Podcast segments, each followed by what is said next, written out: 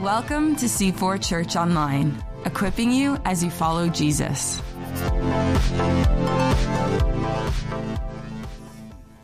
All right, good morning, everybody. So glad. Wow, good morning, everybody. There we go. Good morning. So glad you're here this morning. Good morning to all of you watching and listening online. Good morning to everyone up in Port Perry and everyone anywhere else in the world. We're so glad that you're joining us. And uh, we are continuing in this very exciting, difficult, challenging series called The Sent Ones out of First Corinthians. And if you've got a Bible this morning, virtual, physical, in any way, if you can open it up, we're going to be in First Corinthians chapter 6 today. As I was preparing for this message this week, I was thinking about the word sacrifice and how much genuinely sa- genuine sacrifice changes so much. There are small moments or small or large decisions that can lead to good, to change, to life actually for other people. One sacrifice by one person can lead to the benefit of a person, a family, a community, or a nation. When a soldier genuinely dies for their country, trying to stop an invading force and gives up everything they are, not only for family, but for strangers. If you truly think about it, it is shocking and amazing they would do such a thing.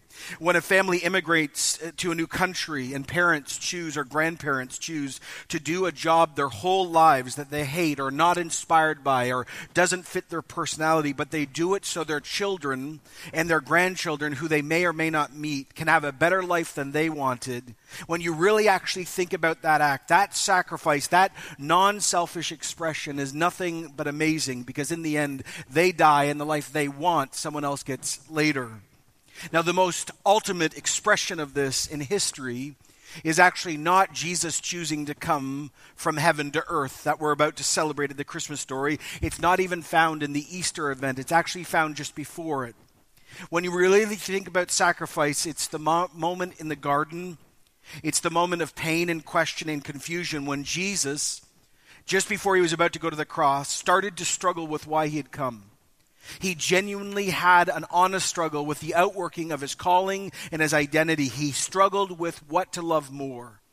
Just before the cross event, Jesus uttered these very, very shocking and comforting words to all of us in Mark 14. He said, My soul is overwhelmed with sorrow to the point of death.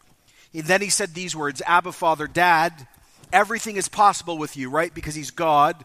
Would you take this cup from me? In other words, I really actually am not sure if I want to die on the cross. And then he utters these famed words Yet not what I will, but what you will. Your will be done on earth as it is in heaven. He is fulfilling what he has taught his disciples to pray in the Lord's Prayer.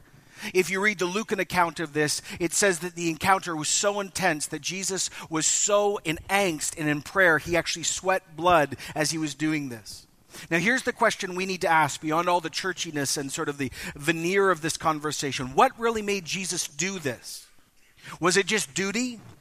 Was it sheer obedience? Was it fear of an out of control, vindictive father upstairs? Well, no, the father is not like that. Was he just motivated by his job description uh, alone? No. Jesus chose to do this. Jesus goes to the cross because he loved the Father more than his safety. He loved the Father more than his life. He loved the Father more than his comfort. If you've grown up in church your whole life or part of your life, you've heard your whole life that Jesus loves you a lot. And by the way, it's true. I'm not going to say that's not true this morning. But actually, what we miss is this Jesus loves the Father more than he loves you.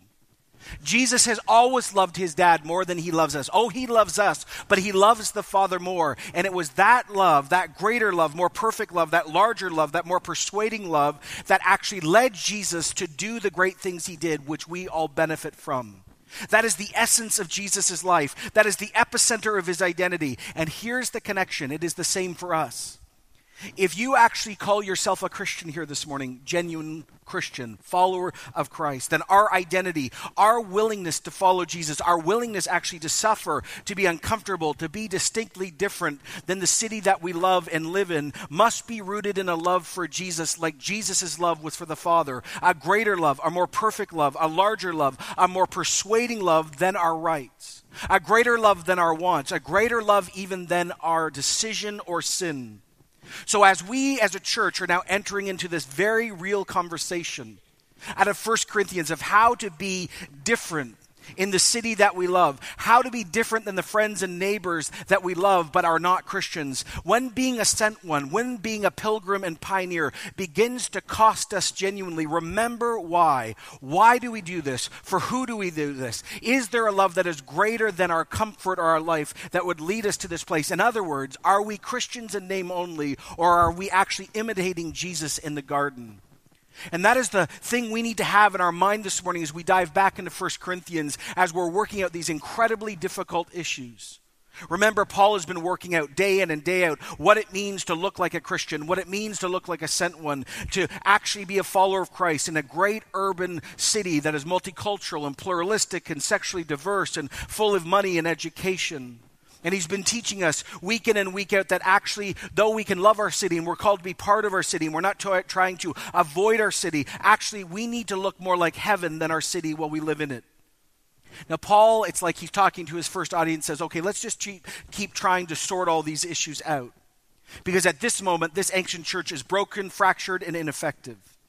He says, let's talk about actually how we respond when one Christian wrongs you. And actually, let's see how we don't deal with it. How we deal with family issues is not to reflect the cultural values of our city. We are not to embrace the brokenness of our city. And actually, we are not to embrace the sin of our city. We are supposed to do this, not my will, but your will be done. And Paul says, actually, there's another issue that's actually bleeding out the church that if we talk about it will give us opportunity for freedom and healing. He says this in 1 Corinthians 6 1. If any one of you has a dispute with another, uh, do you dare take it before the ungodly for judgment instead of before the Lord's people? Now, in this case, just so you know, there is a dispute, and the dispute is a lawsuit. There is at least one lawsuit going on between two people in this local church, and as we're about to see, one person has stolen and defrauded money from another. So something has already gone terribly wrong in church that people are stealing from each other. Now, we live in a culture that loves a good public fight. Though we would never ever want to go to a gladiatorial game today to see people massacre each other, on social media, our culture is obsessed and enjoys watching people destroy each other all the time virtually. But it's not just virtually, we also absolutely love a good court battle. You just think about it. We see it all the time. We see it in the news. Try watching one newscast this week of any form and see if a lawyer or a judge or a court case is not mentioned. It will not happen. It is at the epicenter of our public conversation. But we also love a good court case because of what we consume on television. You know what a culture likes by what, by what it watches. How many of our comedies and how many of our dramas and how many of our reality TV shows center around lawyers and the court? How many of you used to have your popcorn and your Cheez Whiz on toast and watch Judge Judy tell the people how stupid they were and to get out of her court? Millions of people watched it and thought it was hilarious. But why? All of us watch things like Bull or Law and Order 1 through 1 million, I Can't Keep Up, you know, the ongoing, or The Practice or Boston Legal or Suits. And any of you like that are Netflix junkies, that's a different sermon. Uh, the Good Wife, How to Get Away with Murder, not so Christian. If you're from another generation, you used to watch Perry Mason. Does anyone remember that at all? Oh, yeah. Mm, all right, yes. All right. Or if I think this one is still one of the best in all of history, Matlock was still awesome. LA Law, Blue Bloods, Jag, Night Court. It goes on and on. See, we, we love this stuff. Yet, if you sit back and look at the content of all those shows, and if you actually listen to the genuine content of what goes on week in and week out on the news, found in lawsuits and court cases, it does not feel Christian at least, at, in the least.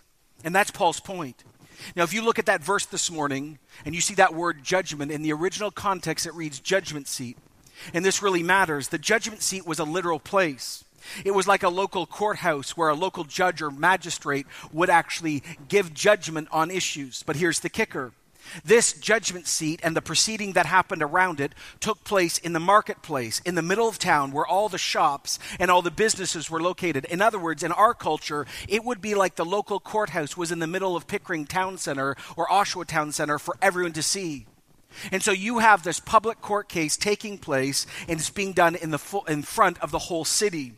We have an unresolved wound, and this escalating, nasty lawsuit is happening between two followers of Jesus in front of the city. This would be like two modern Christian leaders today attacking each other over Twitter while millions of people are watching and going, it's not such of a big deal. It's actually like Christians going on Facebook all the time, spewing so much garbage and not realizing and forgetting that all their non Christian friends are watching how you act on social media and go, well, obviously they're not any different than me because look at how they speak and treat people online. Paul says, Are you joking me? You're actually having a lawsuit between two Christians in public in front of the whole city, and yet at the same time, you're telling the city that they need to accept Jesus Christ? Now, notice that Paul calls the people outside ungodly. Does this mean that the court system was corrupt? Does this mean that Christians should never le- use the legal system or we should be suspicious of it? No. Paul, in the book of Acts, time and time again, actually called on the legal system. This is what Paul is saying. How in the world could you be doing this in front of non Christians? And notice, if you see carefully the language of Paul, he is incredibly angry. How dare you do this? By suing each other in open court, this action boldly proclaims that the work of Jesus Christ, which you claim has changed your life, is not healing enough, not powerful enough to cover sin. Actually, you preach forgiveness, except you do not give forgiveness, and your relationships are not changed. So, actually, what you have done is you have forgotten your Lord, you've forgotten your identity, and your money and your rights and your humiliation or pride have become more powerful than your love for Jesus and your love for each each other. In other words, you don't believe in the idea of not my will, but your will be done. Why in the world would you not bring this before Christians in the church? Do you not know that the Lord's people will judge the world? And if you are the judge of the world, are you not competent to judge trivial cases? Do you not know that we will judge the angels? How much more the things of this life? Now, Paul, when he writes this, a lot of us say, well, what in the world's going on? Well, he dimly lets us see a very real coming future He's quoting actually Daniel 7:22. And all we know is this that when the end times come, Christians will be involved helping Jesus judge the world and fallen angels. But don't misunderstand Paul. He's not actually saying when he says it's trivial that this issue is not big or not serious.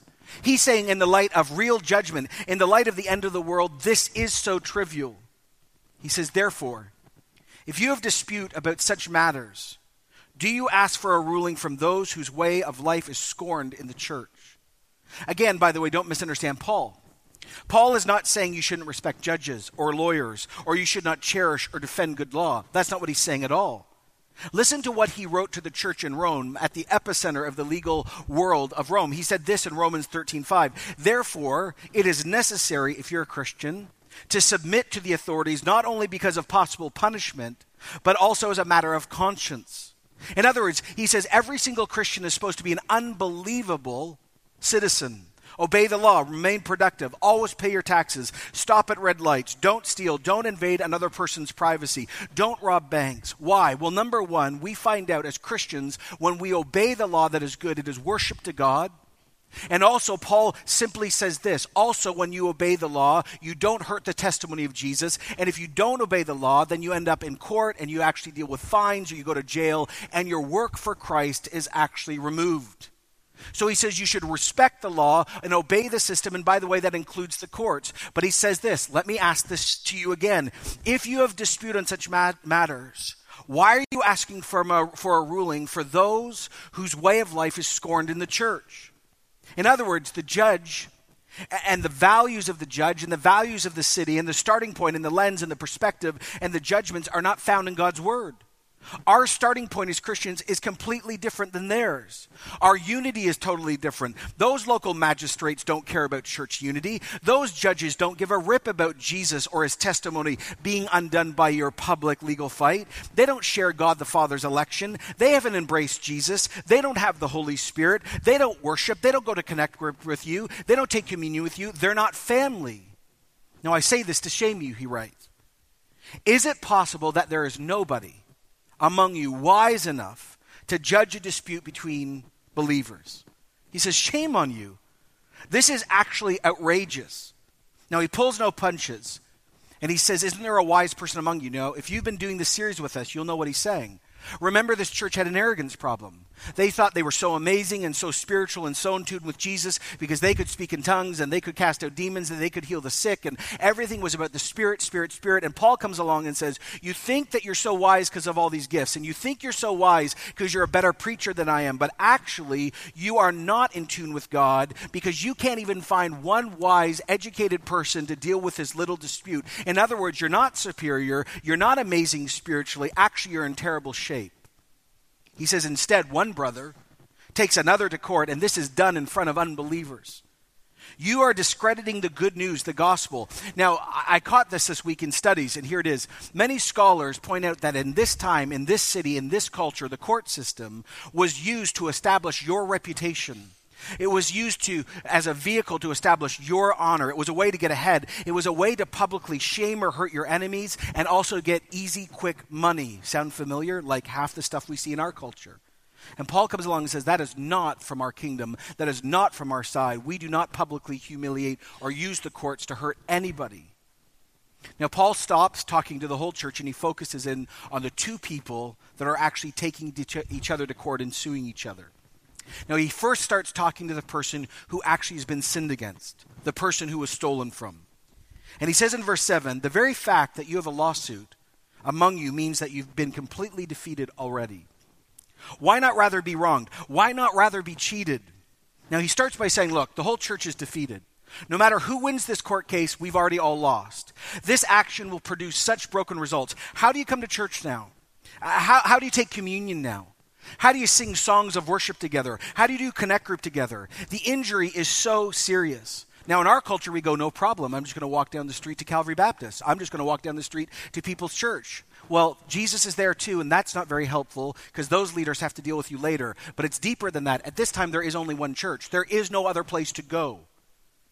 We've already been defeated. Our community in the good news of Jesus now appears conquered and crushed and overcome, and it is obvious to everyone outside who is not a Christian that there is no real life changing power in the gospel because you know that something changes a human being when it changes how you speak to another human being. And since you don't speak any different than anyone else, obviously your gospel is no different than Zeus or atheism. And then Paul says it. Why not be wronged? Why not rather be cheated? When's the last time someone said that to you when you got messed? It's okay, get cheated, it's a good thing. Now, those two last statements feel incredibly uncomfortable. And they corner us, and, and inside every one of us, no matter how spiritual you are this morning, you say, No. I can tell you a thousand reasons why. I lost money, I lost face, it was wrong, it's my reputation, it's not fair. And Paul says, Oh, I'm not disagreeing. Everything that you're feeling is right, but why don't you choose to be wronged anyway? Why don't you choose to be cheated anyway? Why don't you suffer anyway? Why don't you die to your rights anyway? Actually, why don't you say, Not my will, not my rights, but yours be done?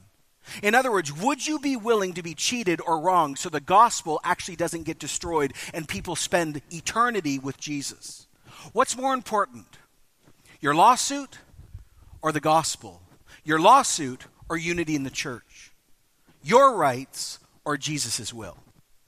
One scholar said Jesus was defrauded of what was rightfully his to give us what we never deserved. If Christ absorbed all our wrongs, if he absorbed all our attacks, if he absorbed all our rejection, then we must do the same. We can actually start practicing gospel memory in place of gospel amnesia. This is what forgiveness is all about, right? We don't simply just demand justice, and we don't simply just hand out grace. Because of the work of Jesus, justice and grace meet perfectly. And the church ought to be the one place on earth where people can glimpse the beautiful balance of justice and grace together. I can imagine the person sitting in church like this. Fine. Fine. Yeah, sure, sure. I'll obey Jesus. And I still want to take the guy to court, but now you say I cannot, and I need to be like Jesus. Fine, but he's still getting away with my money, and he's still getting away with my reputation, and it's not fair, and fill in the blank. And Paul says, oh, oh, oh. Oh, I'm not done the conversation yet.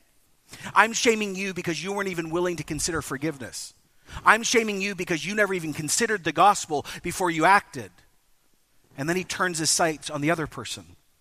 And he says, Oh, to you who did the cheating, how in the world could you do this to a fellow Christian? How, how, could you actually, in your mind, cook up a plan where you actually think it's okay to defraud anyone, to steal, to break the Ten Commandments, let alone do it against another brother or sister? Why do you look like everyone else who doesn't know Jesus? You yourself cheat and you do wrong. And you do this to your brothers and your sisters. Now, if you've been with us, you understand that last week connects to this week. And what Paul has already said is this that if a brother or sister sins against you, way before you go to court and way before you get to lawsuits and way before you declare war on Twitter, there is a process we are all called to follow called biblical reconciliation. And Paul alludes to this that we went through last week, and Jesus explicitly walks through it. Remember Matthew 18 15. If your brother or sister sins, you go and point out their fault, just between the two of you. If they listen to you, you've won them over. If they will not listen, you take two or three others along. Every matter may be established by the testimony of two or three witnesses. If they still refuse to listen, you go tell it to the church. And if they refuse to listen even to the church, then you treat them like a pagan and a tax collector. In other words, you remove them from guaranteed places of meeting. And here's Paul's point in this context they skipped all of this. They went from you cheated, no, I didn't, yes, you did, to the court and skipped all of Jesus' instruction of how to actually do reconciliation together. Now, I want to remind everyone this morning again, like I said last week, these did not exist 2,000 years ago. Not everyone was walking in with their leather bound Bible, nor did YouVersion exist.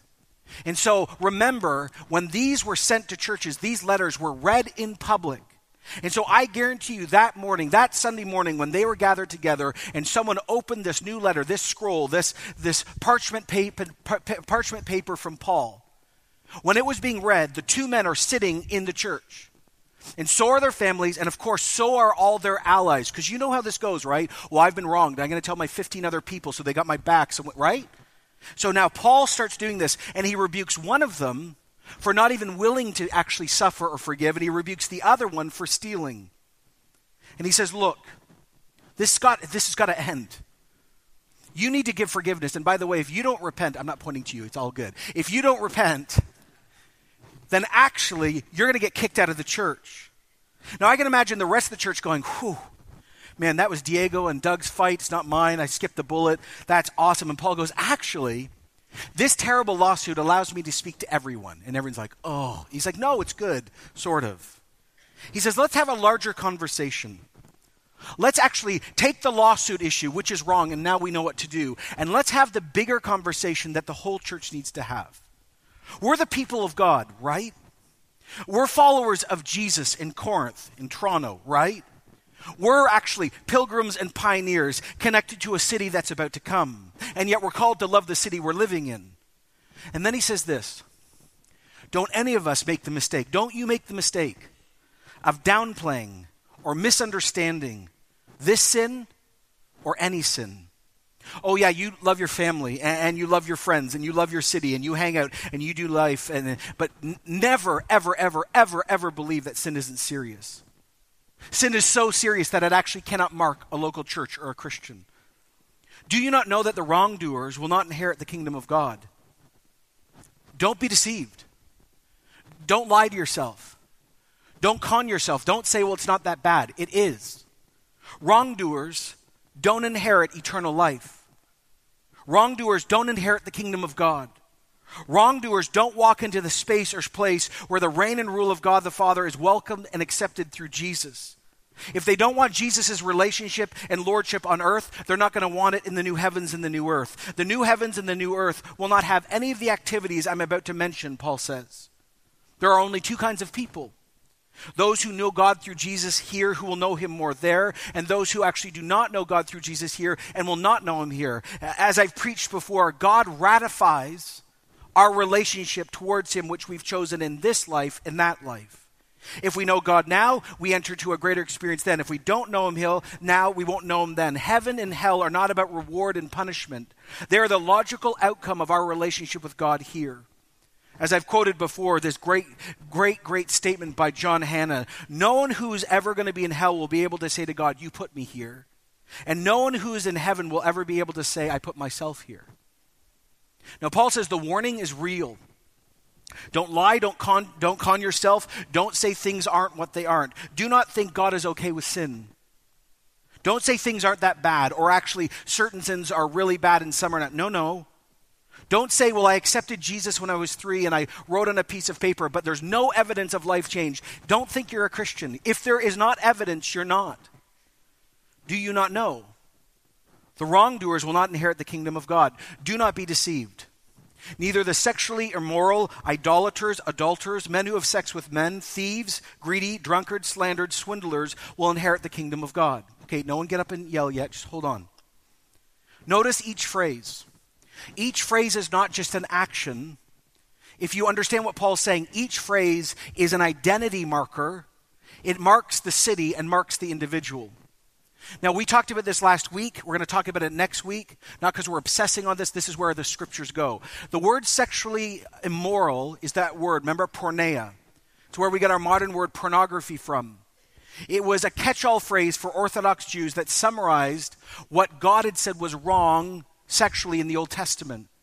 When a Jew would see that phrase in their language, whether Hebrew or the transliteration in Greek, it included incest, premarital sex, adultery, one night stands, same sex activity, prostitution, molestation, bestiality, orgies, and the like.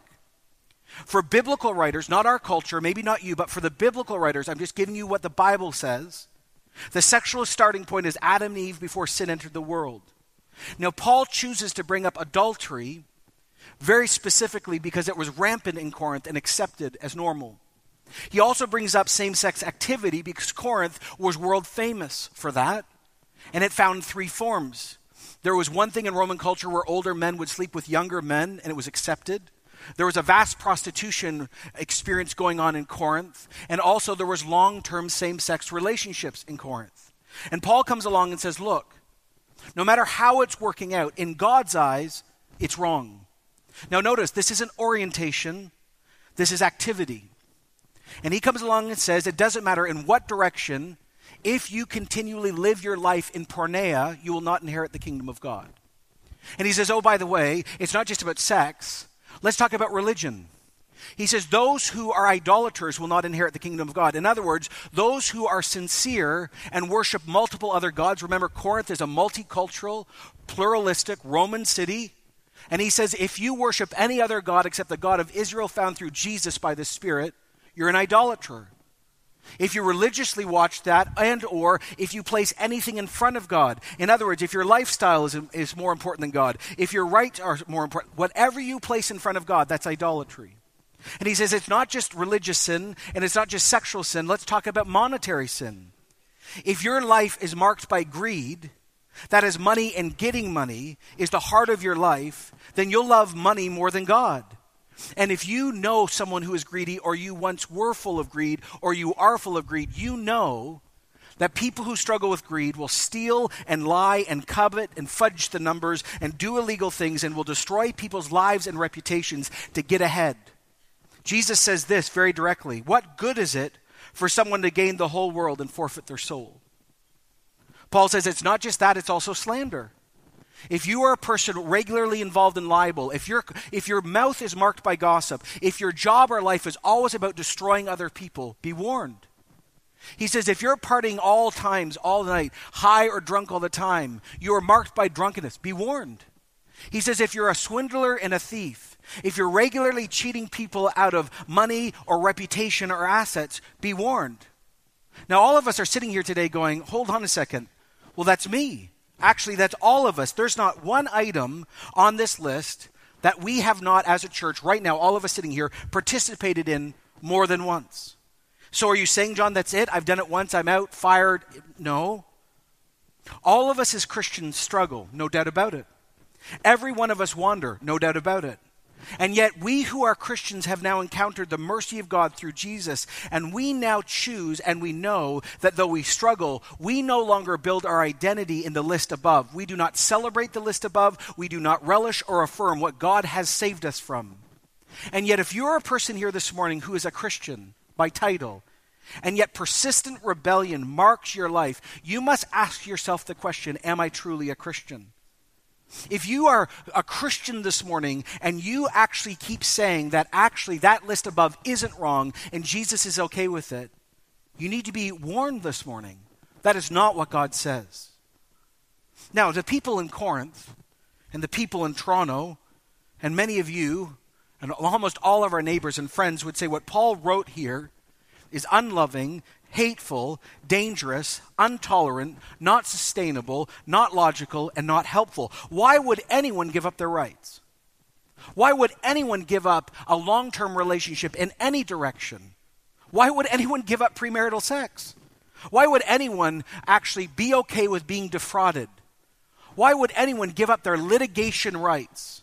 Why would anyone stop doing anything from above? Oh, and I want to admit it this morning. It is crazy, unlogical, weird, and bizarre unless.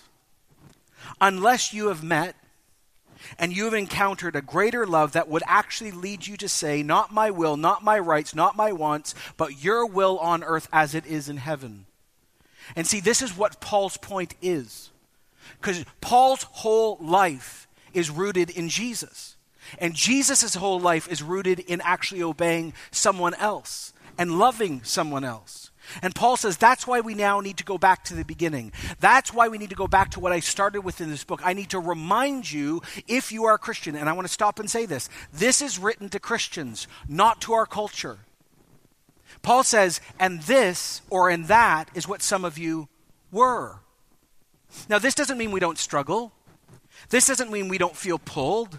This doesn't mean we don't sin sometimes. This doesn't mean orientation changes.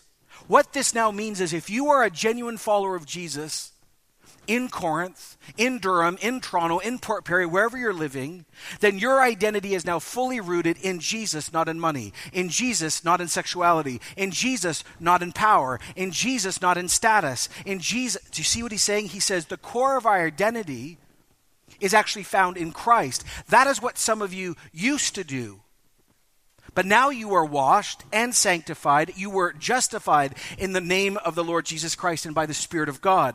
Now, that phrase, but you, is so critical. That is actually written over the doorpost of every single Christian on earth. It is the status update of every single Christian. It is actually the best description of what we are becoming and what we are. It is used time and time again. Anytime you see in the New Testament the phrase, but you, but now you are, write it down because that is what your identity is. You have been washed. You have been made clean. You are sanctified. You are holy. You are good with God. You are a saint. You, you are justified. You have legal standing before a holy holy God through Jesus. In other words, here's what Paul's saying Be what you truly are, not what you used to be.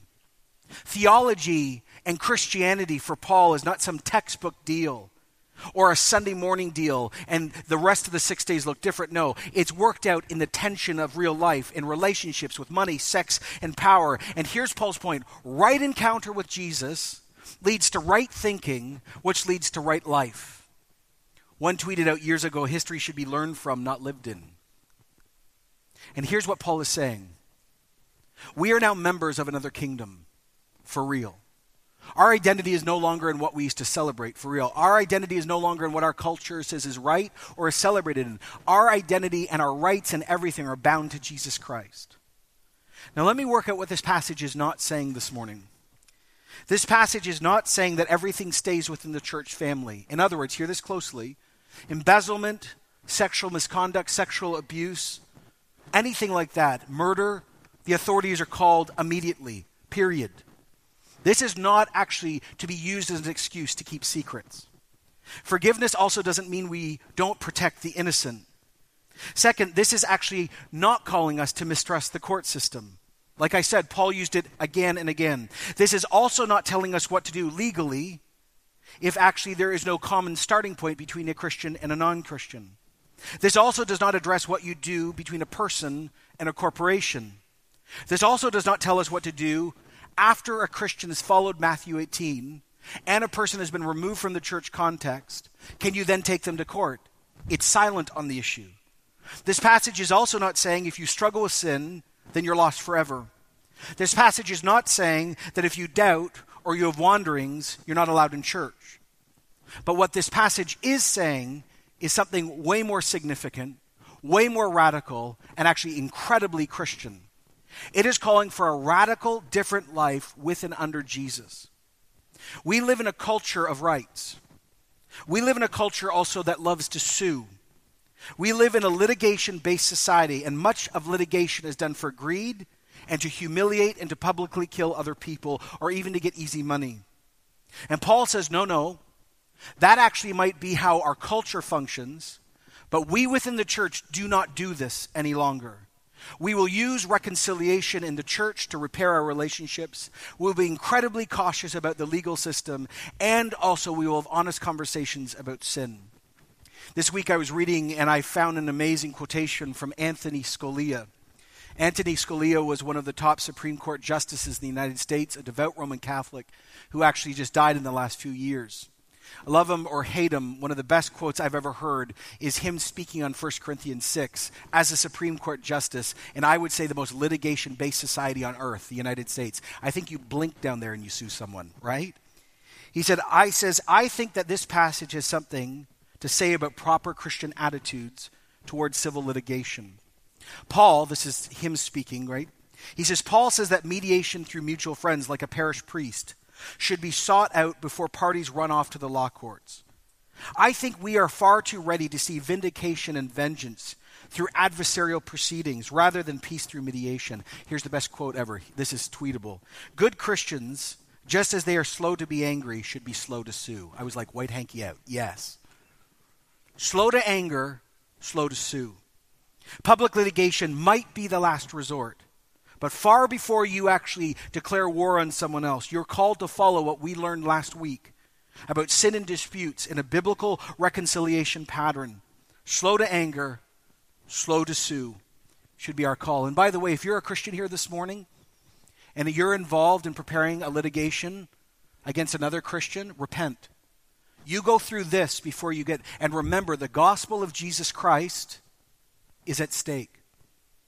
I was sitting with a pastor at another church this week. I won't mention the name of the church. And we were talking, and he found out I was preaching on 1 Corinthians 6. And he smiled to me and he said, Wow. He said, I've got an issue right in my church right now where two of my members are suing each other. And I took 1 Corinthians 6 to them, and their response to me was, Well, I have the Holy Spirit, and he said I could do it. And then he said this, and then they said, Well, Paul says it's a trivial matter, and this isn't trivial to me don't misuse the scriptures to get away with sin. This is how we're different. You want to be different than Toronto? This is how we're different. This also brings up something else for all of us because this is real. This is an honest conversation. Forgiveness is costly. So is giving up our loves and our lives for the sake of the gospel. And Paul continually reminds us again and again that forgiveness has been extended to us in such a vast degree through Jesus by him saying, Not my will, but your will, that we have to learn to do the same. Romans 12:19 Don't take revenge, my friends, leave room for God's wrath. For it is written, it is mine to avenge, I will repay, says the Lord. On the contrary, if your enemy is hungry, you feed him. If he's thirsty, you give him something to drink. In doing this, you'll heap burning coals on their head. Do not be overcome by evil, but overcome evil with good. But here's the real question for us, and this is what needs to linger across the church over the next week or so. This is actually what needs to be talked about in connect groups this week. Actually, this probably, this moment, is sort of the epicenter of the whole series. Because what Paul does in this very, very, very life giving or offensive passage is he actually narrows down the conversation to what true Christianity actually is. Where will you live from? Where will your identity genuinely be rooted in? The call to forgive, the call to reconcile, the call to stop stealing, the call to deal with God's holiness and love, to be distinctly different than the GTA, all comes down to your starting point. Not my will, but your will be done. Some of us are here today. You're here at Ajax, you're listening online. Some of you are up in Port Perry. And you're seething right now. Like you are angry. But I need to say to you, not just with all pastoral authority, just as a person, look, God is speaking, not me. Some of you need to repent today. And you need to admit what marks you in your life is called sin. God is your creator, and He is good, and He is trustworthy, and He is love, but He has the right to say what is right, and He has the right to say what is wrong. And some of you here today, whether you have the title Christian or you're from another faith or you're a skeptic or a seeker, here's what God is saying God is saying, it is actually this moment where He wants to call you out of darkness into light. He's actually inviting you to accept the love and mercy of Jesus. In other words, here's what He's inviting you to to say yes to a, a greater love, a, a greater freedom. See, here's how it works out. When you come to the end of yourself, when you come to the end of your rights, when you come to the end of your life, there is where you find grace, love, and unexpected freedom. Jesus said it this way to his original followers Whoever wants to be my disciple, anyone who wants to be a Christian, must deny themselves and take up their cross and follow me. For whoever wants to save their life will lose their life, and whoever loses their life for me will find it. Jesus' love and his forgiveness and his mercy is sweeter, more fulfilling, and more satisfying than anyone else in your life, any right you have, any relationship you want or have been or are in, or anything you could steal, buy, or own. In other words, here's what God is saying to you in this holy moment Come to Jesus and find life that is more satisfying than what you think satisfies you now. But to find life, you must give up your whole life to find it. I want you to sit with that if that's you this morning, because I will give you an opportunity in a minute to do this. Many of us are genuine Christians here today. And some of us this morning, I don't know who you are, need to repent. It's not salvific, but you need to repent. Why? Because you have taught and you have downplayed and you have not called sin sin. You've actually said that certain things in the list above are fine and good and right, and the Bible just got it wrong. No. You actually today need to lower yourself and say, under God's mercy, I'm wrong. And actually, I've rebelled by actually justifying things that I've been doing or others that have been doing, and I need to ask forgiveness. Because God, in the end, is God, and you are not. And so, if you're a Christian here today and you know right now God is speaking to you, and you know that actually you've called things that are evil good, repent. But here's how we'll end all of us need the Holy Spirit to do something this morning after such a difficult passage.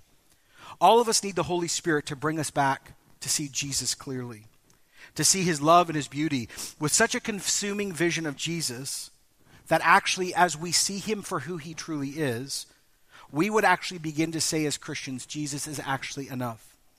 All of us in our walk with Jesus have things, said things like this Jesus, this is too hard. Jesus, this is too costly. Jesus, this is breaking who I am or where I want to go. And Jesus says, I know it's costly. But then he says, Not my will, but your will be done. We actually need the Holy Spirit, who is actually the Spirit of Christ, to come in such power that he not only shows us such a beautiful vision of Christ, so we'd be willing to say no to things we love, but we also need the Holy Spirit, who is the Spirit of holiness and the Spirit of truth, to sing, to say, to imprint, to tattoo into our thinking the truth of who we are. Because when we forget who we are and we forget what God has done, it is impossible to sacrifice the things of this world that look right. This is what we need to ask the Holy Spirit to do. That He would literally infuse in us as Christians this morning this truth. That is what some of us were. But we were washed, sanctified, and justified in the name of the Lord Jesus Christ and by the Spirit of our God. We are hoping, praying, asking, walking as a community, asking Jesus to make C4 Church a genuine church that is marked by the Spirit and marked by the Word of God and loves the city and does not isolate ourselves from the city and yet truly is distinct. And this is what distinction looks like for the Christian life. So, no matter who you are and where you are, would you respond in some different ways? Would you prepare yourself to pray? And I'll lead you today, and then you can talk and work this through and wrestle through this in connect groups later this week. Would you do this up in Port Perry right now? Would you do this on, in any place you are, Prince Edward Island or anywhere else that's listening? So, number one, if you're a person who's never genuinely encountered Jesus Christ, and you've heard this and it brought embarrassment or offense or anger, but you're like, I need something sweeter, then you pray this I believe Jesus Christ is Lord and Savior. I believe He died and rose again, and I embrace His life and His will over mine. I repent of sin, and I ask for eternal life. I now become a follower of Jesus Christ with all of its costs. Forgive me my sin, Lord, in Jesus' name. Amen. To others of you, you need to pray this prayer Lord, because of shame or embarrassment or because of my own sin or my history, I have actually said things are not sin that are. I repent. I admit that you have the right to call things what you call them. And I will start living under that. In Jesus' name, forgive me. And then all of us need to pray this if you're a Christian this morning Holy Spirit, come. Give us a great vision of Christ His love, His beauty, His power, His magnificence, His holiness. So we would actually say He is enough, even to give up the things we love the most. Lord, I pray that you would do this thing, Holy Spirit, that you would teach and remind and imprint on people across this church that they're washed, sanctified, and justified by Jesus Christ and by the Spirit. Would you, Lord Jesus, by the Spirit, do a work that is impossible to preach? Do this thing among us, we ask. We ask this in Jesus' name, and we all said, Amen. Thanks for joining us. To connect to the ministries of C4, visit c4church.com.